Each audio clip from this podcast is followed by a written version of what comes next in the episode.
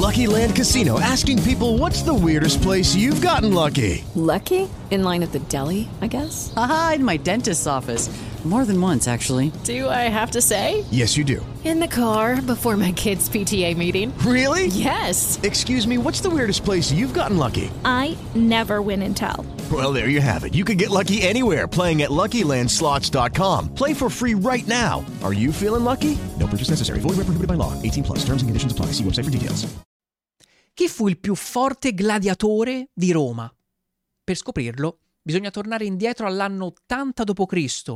e ai 100 giorni di giochi per l'inaugurazione dell'anfiteatro Flavio, detto anche Colosseo. Là si sfidarono due tra i gladiatori più celebri dell'epoca, per uno spettacolare scontro ricordato nei secoli a venire. Prisco contro Vero, entrambi pronti a morire per il titolo di campione di Roma e quindi del mondo. Nell'anno 80 d.C. a Roma iniziarono questi 100 giorni di giochi. L'imperatore Tito li aveva proclamati per inaugurare l'anfiteatro Flavio, che qualche secolo più tardi sarebbe stato rinominato dalla popolazione appunto Colosseo, per via delle sue dimensioni e per la vicinanza con una colossale statua di Nerone lì di fianco. Cento giorni di giochi straordinari, di cui sono state tramandate poche testimonianze scritte, ma tutte che concordano sulla magnificenza e sulla spettacolare violenza di simili giochi. Combattimenti tra bestie esotiche e condannati a morte, rievocazioni di vere battaglie, tra cui si pensa che vi fossero anche battaglie navali, e naturalmente combattimenti tra gladiatori. Tutto per celebrare la realizzazione del Colosseo, un'opera monumentale che superava in bellezza e grandiosità le piramidi, i giardini pensili di Babilonia, il mausoleo di Alicarnasso e tutte le altre meraviglie del mondo antico. Così è stato detto, così si scrisse soprattutto nel Liber de Spectaculis di Marziale, un autore vissuto proprio in quegli anni e probabile spettatore, testimone oculare di quei grandiosi cento giorni di giochi. Fu lui a descrivere per primo quel che avveniva lì dentro, compreso l'epico duello tra Prisco e Vero, permettendoci di scorgere anche solo superficialmente alcuni spettacoli nell'arena. Sì, perché erano spettacoli di fatto, molti dei quali vere e proprie rappresentazioni.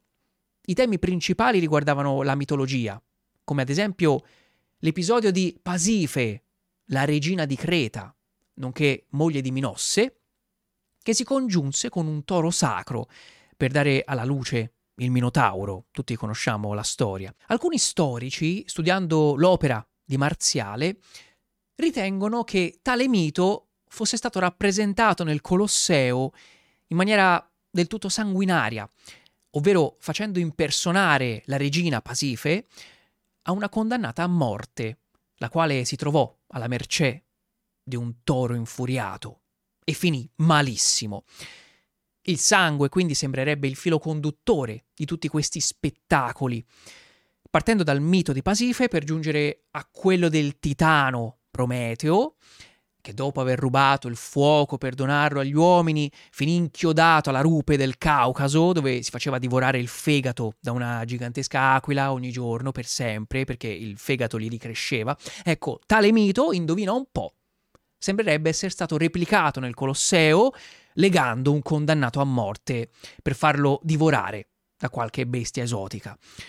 Un'altra spettacolare condanna a morte messa in scena per il grande pubblico fu quella di Orfeo, che nel mito, dopo aver perso la ragione per eh, la morte dell'amata Euridice, finì dilaniato dalle baccanti, secondo una delle versioni, e fatto a pezzi. Ecco, nel Colosseo tutto ciò vide la luce grazie a un fortunato, sfortunato, condannato a morte, legato a un palo e sbranato da un orso, e tutti che guardavano ed erano contenti. Non solo condanne di sventurati criminali, però, ma anche combattimenti tra bestie e uomini. Oppure tra elefanti contro tori, rinoceronti contro orsi, orsi contro guerrieri addestrati, alcuni dei quali finirono male, malissimo. e poi spettacoli acquatici, ovvero quando il Colosseo veniva adacquato per permettere ad abili nuotatori e attori di inscenare delle rappresentazioni. Ecco, forse queste rappresentazioni acquatiche erano le uniche, diciamo così, innocue, perché si pensa che vi fossero dei nuotatori che danzavano nell'acqua o comunque recitavano qualcosa, non si sa bene, le, le fonti sono davvero superficiali.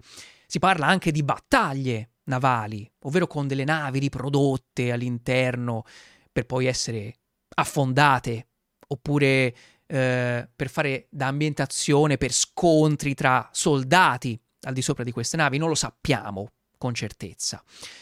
In ogni caso, il momento topico, il grandioso spettacolo cui tutta Roma voleva assistere, ebbe luogo il primo giorno di questi cento giorni di giochi e non necessitava di alcuna bestia esotica o complicati congegni.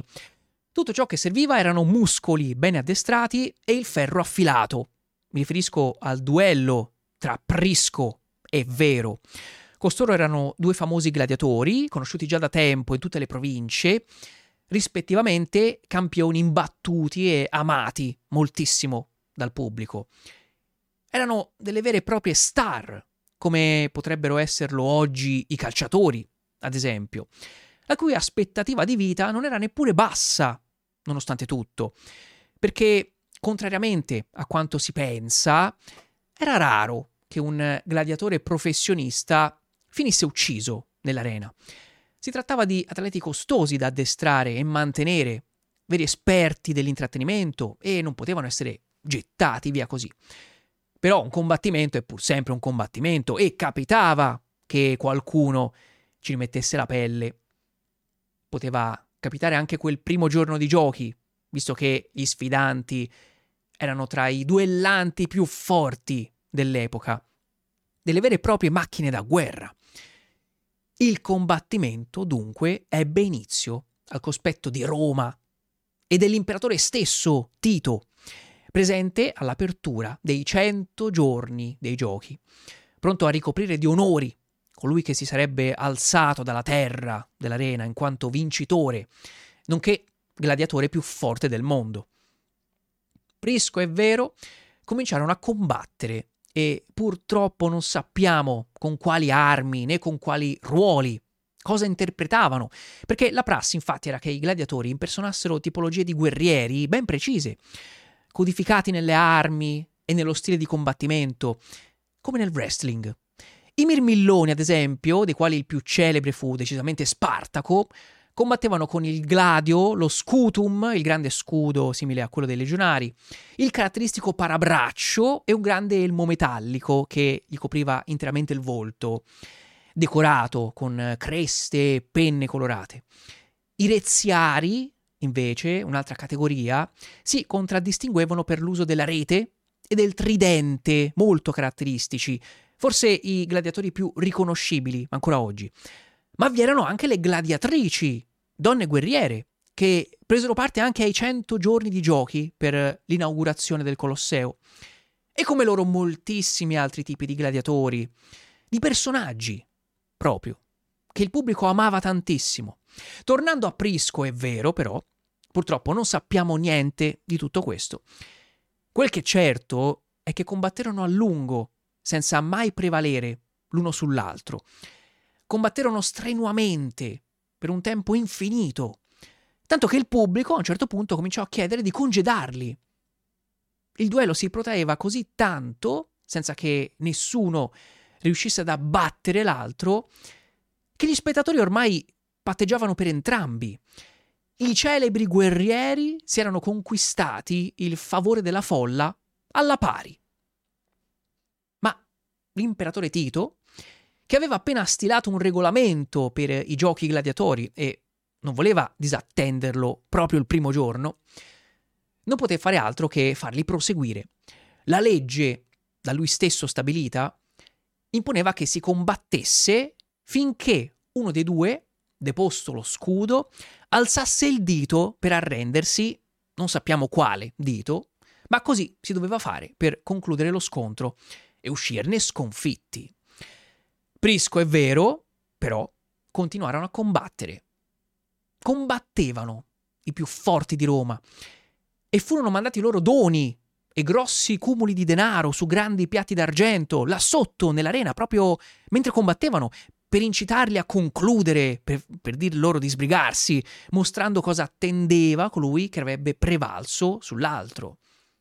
Tuttavia, a un certo punto, entrambi caddero al suolo, stremati.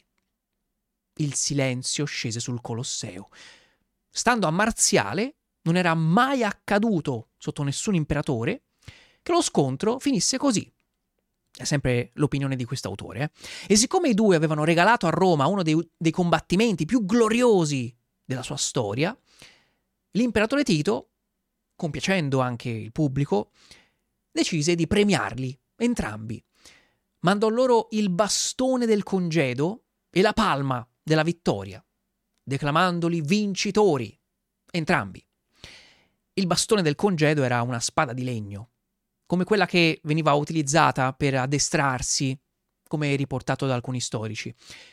In questo contesto, però, al termine di una brillante carriera, la spada di legno veniva usata per concedere il congedo, ovvero la concessione della libertà, era un simbolo. Ed è così che vogliamo ricordare questi eroi del passato, queste stelle dell'intrattenimento e sanguinari showman wrestler ante litteram, ricchi sfondati, pieni di cicatrici, ma con un futuro di riposo e sfarzo dinanzi a loro. Se questa leggenda ti ha appassionato, mi raccomando, seguimi perché di sanguinosi episodi a lieto fine, e non, è piena la storia. Alla prossima. Leggende affilate gli episodi più avventurosi delle antiche cronache, narrati da Lorenzo Manara. It is Ryan here, and I have a question for you. What do you do when you win? Like, are you a fist pumper? a woohooer, a hand clapper, a high fiver. I kind of like the high five, but if you want to hone in on those winning moves, check out Chumba Casino. At ChumbaCasino.com, choose from hundreds of social casino style games for your chance to redeem serious cash prizes. There are new game releases weekly, plus free daily bonuses. So don't wait. Start having the most fun ever at ChumbaCasino.com. No purchase necessary. VGW. Void were prohibited by law. See terms and conditions. 18 plus.